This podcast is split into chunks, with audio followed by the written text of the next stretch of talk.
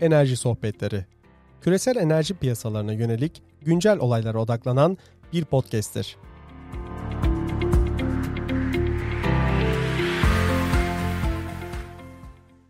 Herkese merhabalar. 20 Şubat e, Cumartesi günü yine enerji sohbetlerinde bir haftayı daha özetliyoruz Barış Bey ile birlikte. Hoş geldin abi diyeyim öncelikle sana. Hoş bulduk. Nasılsın Tümay? İyiyim, çok teşekkür ederim. Güzel bir hafta oldu, çok soğuk bir hafta oldu. İstiyorsan hızlıca bu haftayı değerlendirelim. Nasıl bir kış geçirdi, e, buradaki elektrik kesintileri vesaire ben kısaca ondan bahsetmek isterim senin için uygunsa. Buyur. Şöyle bu hafta aslında senin de bildiğin üzere e, yurdun tüm köşelerinde büyük bir soğuk hava dalgasıyla karşılaştık. Tabii burada meteoroloji e, bir mühendisi değilim ama genelde tabii elektrik sektörü tarafından baktığım zaman herhalde 46 milyon elektrik e, abonesine bu kırsal kesimlerde özellikle 200 bin kesinti yapıldığına dair en azından bir haber okumuştum. Onu paylaşmak isterim. Bunların da yapılan müdahalelerle 150 bin abone elektriğe kavuşurken 40 bin aboneye yakın aboneye de enerji verme çalışmaları hala sürdürüldüğünü ve herhalde çözümlenmiştir diye düşünüyorum. Çünkü bu hafta ortasında olan bir haberdi. Cuma yanılmıyorsam. E, baktığın zaman evet bu geçtiğimiz yıllarda da bu elektrik direklerinin e, yüksek e, aynı zamanda yani elektrik yükünü kaldırmaması, oradaki e, e, kısa devrelere neden olması gibi süreçler çokça yaşanılan durumlar ve hakikaten sahada bu tip işleri çözmek de kolay değil. Tabii bu Türkiye'den bakınca, Amerika'dan bakınca da özellikle Texas eyaletinden bir haber aslında bizlere yansıdı. Orada da baktığım üzere Texas e, Amerika'da rüzgarda 31 gigawattla en yüksek kapasiteye sahip birinci sırada yer alan eyaletmiş ve donan türbin kanatlarını da çözmek için de petrolden elde edilen bir kimyasalla e, bunu sağlıyorlarmış. O yüzden de burada ufak bir tezatlık var. Yenilenebilir enerjinin sürdürülebilmesi için bizim konvansiyonel enerjiye ihtiyacımız var gibi bir e, sonuca varmış oluyoruz. Bilmiyorum abi sen ne diyorsun bu duruma? Hem Türkiye için istiyorsan değerlendirelim çok kısa hem de Amerika'daki durum için. Şimdi bu soğuklarda dikkat etmemiz gereken şeylerden bir tanesi bence. Bu soğukların sebebi. E, kutup girdabı dediğimiz polar vortex ve PV diye baktığınızda aslında bu fotovoltaikçilerle karışmazsa PV Polar Vortex yani kutup girdabı kutubun üzerinde dönen soğuk bir hava dalgası. Ama e, bu biraz da küresel ısınmaya bağlayanlar var, bağlamayanlar var. Fakat sıcak havanın daha kutuplara doğru gitmesiyle birlikte oradaki o kutup girdabının dengesi bozuluyor ve daha alt enlemlere diyelim geliyor. Ne nasıl geliyor mesela? E, Amerika ile işte Teksas'la Türkiye eş zamanlı bir kanat gibi böyle indi. İki tarafa birden indi. Türkiye kadar indi. Avrupa'yı daha çok etkisini aldı. Ama gördüğümüz kadarıyla bu kutup girdabı çok uzun süredir. Yani bu yeni değil 2012'de sanki görmüştük. E, daha önce de gördük fakat adını bilmiyordu insanlar. E, bu kutup girdabı bence bir süre daha böyle hayatlarımızda olmaya devam edecek. Kutup girdabı ne yaptı?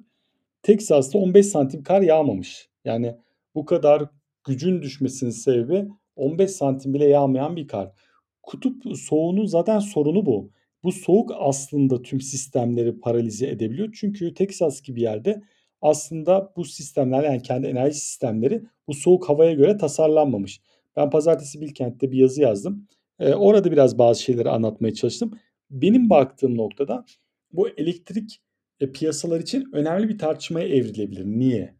Şimdi elektrik piyasalarında kapasite piyasaları olmalı mı yoksa enerji sadece enerji piyasaları bu işi çözer mi tartışması vardı.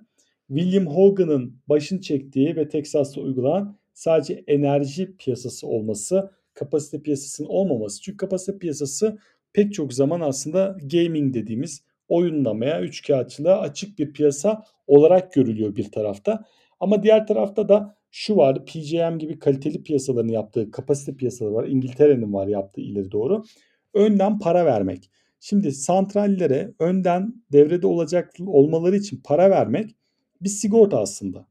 Bu sigortaya göre siz aslında bir sigorta satın alıyorsunuz. Bunu Jesse Jenkins çok güzel demiş Twitter'da. Yani sen sigorta alacak mısın? Bu hani araba kaskosu gibi. Sen diyorsun ki ya ben araba kaskosu yaptırmayacağım. Ay ay para ödemeyeceğim.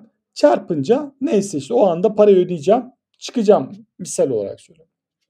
Dolayısıyla bu elektrik piyasalarında temel ilk birinci tartışma, birinci seviye tartışma kapasite piyasaları.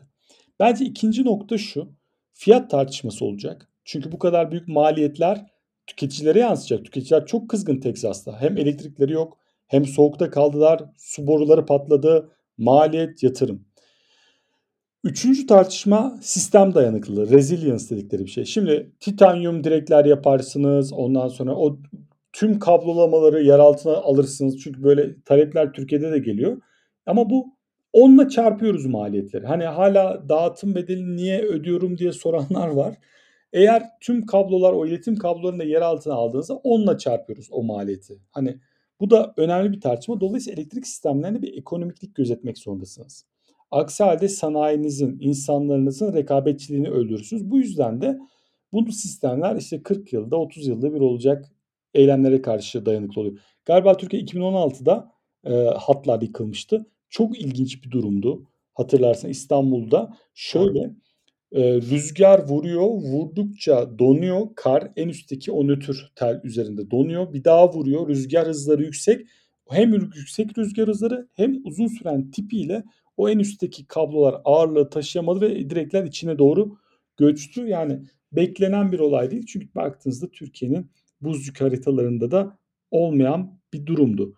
Bunlar olabilir ama bence Teksas'taki önemli noktalardan biri elektrik piyasası tartışmaları. Şimdi rüzgarın burada suçu var mıydı? Var bir kısım. Yani bunu net konuşalım. Ee, doğalgaz bir suçu var mıydı? Vardı. Kömür, nükleer hepsinin aslında bir suçu vardı. Çünkü o soğukta o sistemlerin pek çoğu tasarlanmamış. O şekilde üretilmiyor. Ee, rüzgarda şöyle bir durum var. Sistemleri kurmamışlar. Yani kanatları ısıtmak için bir sürü sistem var. Onlar kurulmamış. Çünkü Teksas'ta böyle bir don olayı düşünülmemiş. Kanatların üzerinde buz olunca o kanatları döndürmüyorlar. Çünkü hem sistemin dengesini bozuyor hem de kopar, kırılır, gider. Benim gördüğüm e, bu olayda bu Texas tartışması bir süre daha devam edecek. Çünkü maliyetler de tartışılacak. Raporlar da çıkacak. Fakat daha ilginç bir şey söyleyeyim. Texas'ta 2011'de de gene böyle soğuktan böyle bir hadise olmuş. Yanılmıyorsam El Paso'da önlem almışlar. Rapor da var. Fakat Texas'ta bu önlemleri almamışlar. Hani ben çok böyle söylediğim bir şey var ya hazırlık her şeydir diye. Texas'ta bu hazırlığı yapmamışlar. Ama El Paso'da yapmışlar ve e, bu sorunu yaşamamışlar. Dolayısıyla biz aslında e, şunu unutmamız lazım. Elektrik sistemi gibi anlık ve stoksuz çalışan bir sistemin atmosfer olaylarından etkilenmemesinin ve elektrik güvenliğinin bundan etkilenmemesi imkanı yok. Titanyum tel şey titanyum direklerle işte her trafo noktasında ek jeneratörlerle bir sistem kurmanın bir maliyeti var. Minimum 10 misli diyorum ben. Her şeyin indirmenin. Bir denge bulunacak. Bu dengede ne olacak? Sistemler bu soğuklar olduğu zaman çok hızlı şekilde cevap verebilecek bir noktaya getirilmesi gerekir diyorum.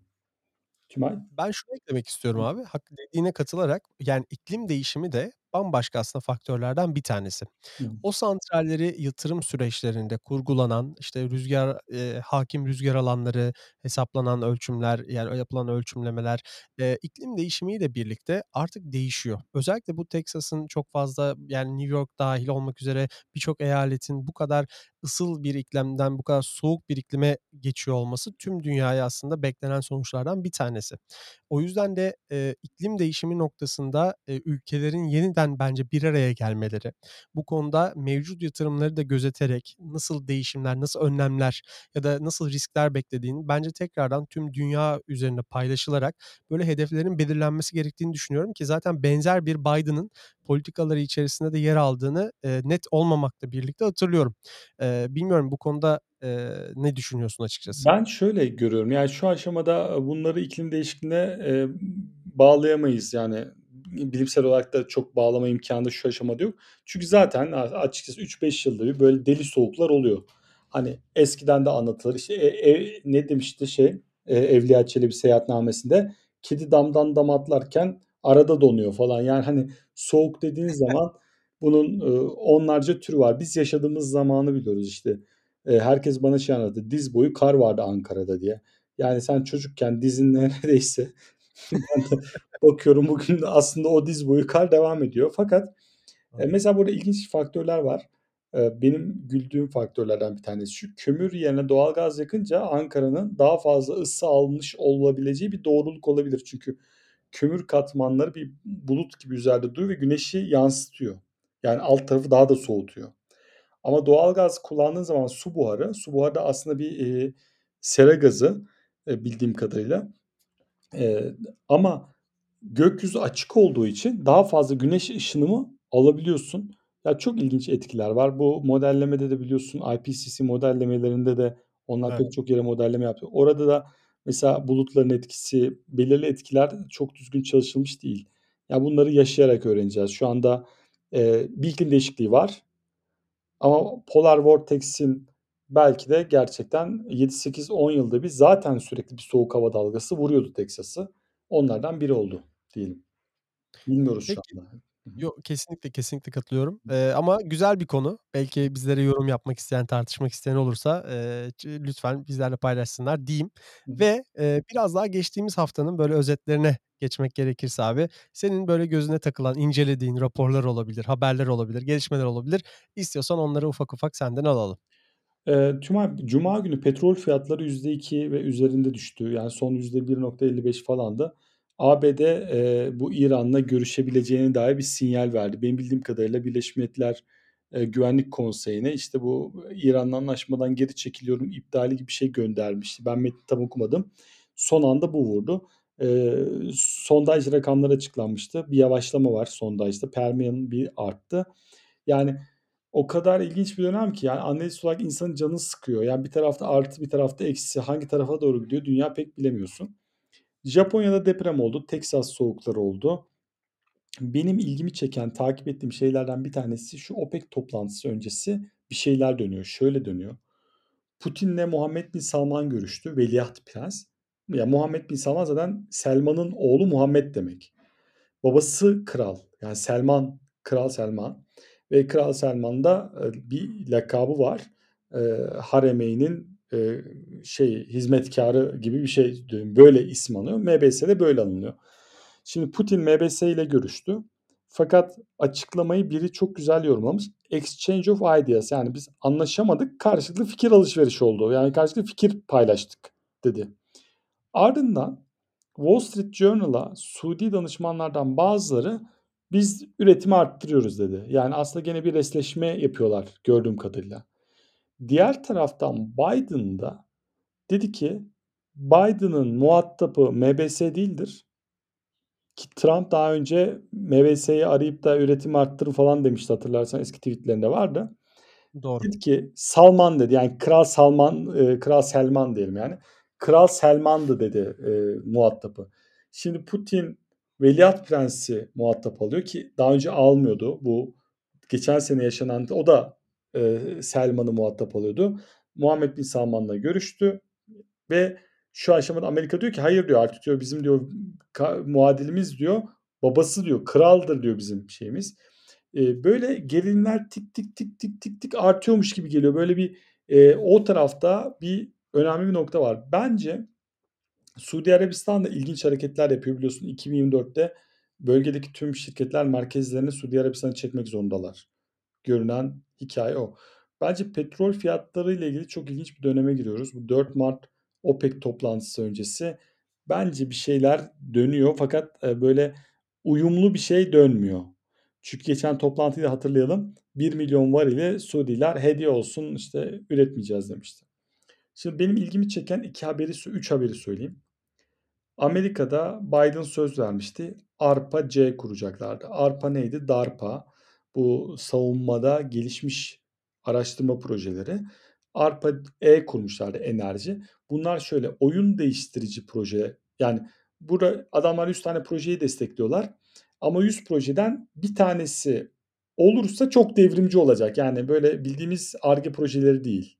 İşte ne bileyim uçak tipi rüzgar türbünü, işte süper yalıtkanlar, işte kompresörsüz buzdolapları falan diyelim ki. Şimdi ARPA-C konusunda Biden iktidarı bu hafta tekrar bir şeyini belirtti.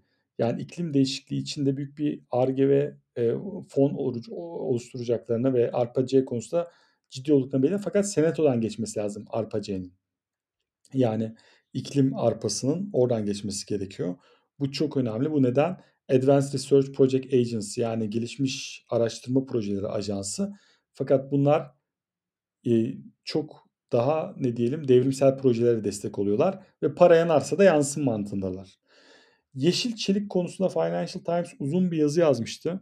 Özellikle bu çelikteki hidrojenle indirgeme yöntemi yerine e, Boston Metal galiba Boston'daki bir metal üretiminin aslında hidrojen kullanmadan doğrudan bir evikle bunu yapması ilginç bir konuydu. Geçtiğimiz haftalarda gündemdeydi.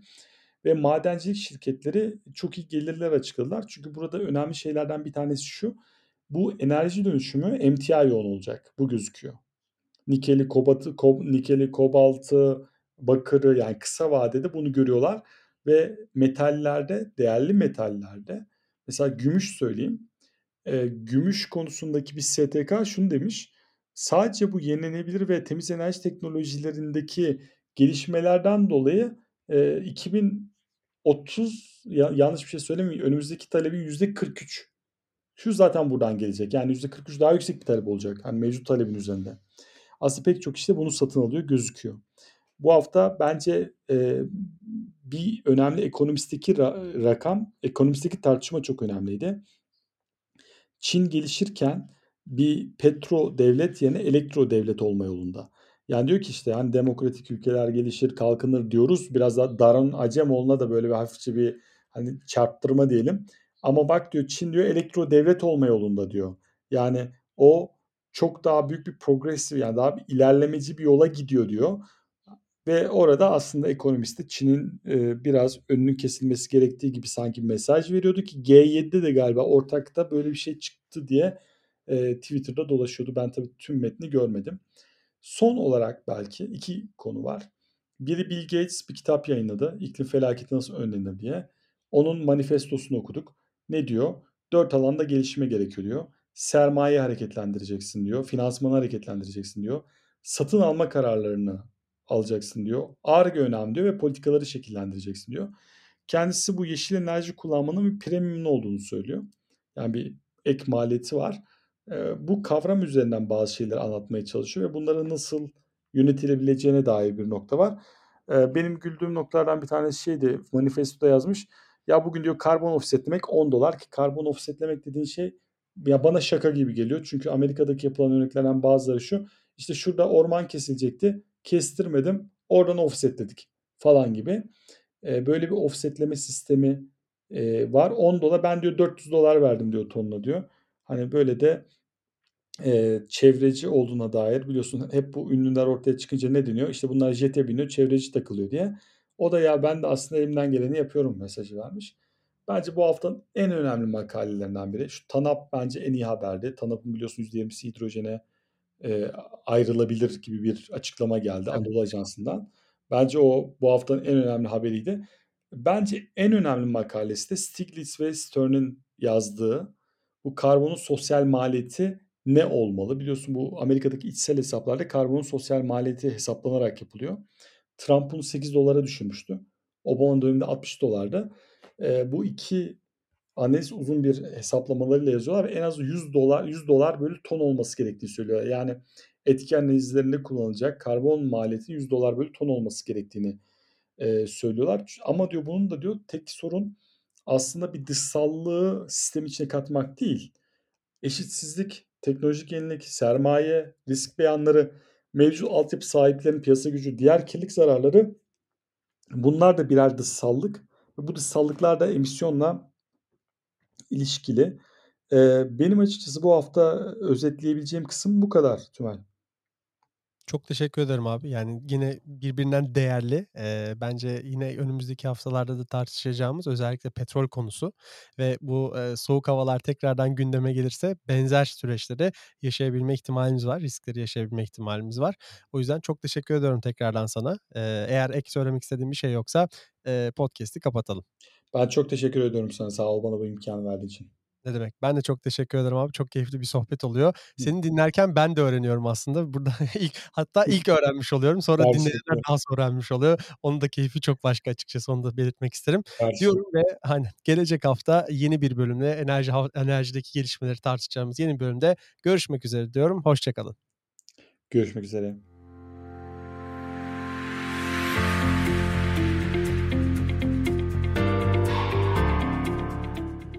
Dinlediğiniz için teşekkür ederiz. Enerji sohbetlerini Anchor, Spotify, Apple ve Google platformlarından takip edebilir, bizlerle iletişime geçebilirsiniz. Bir sonraki bölümde görüşmek dileğiyle. Hoşçakalın.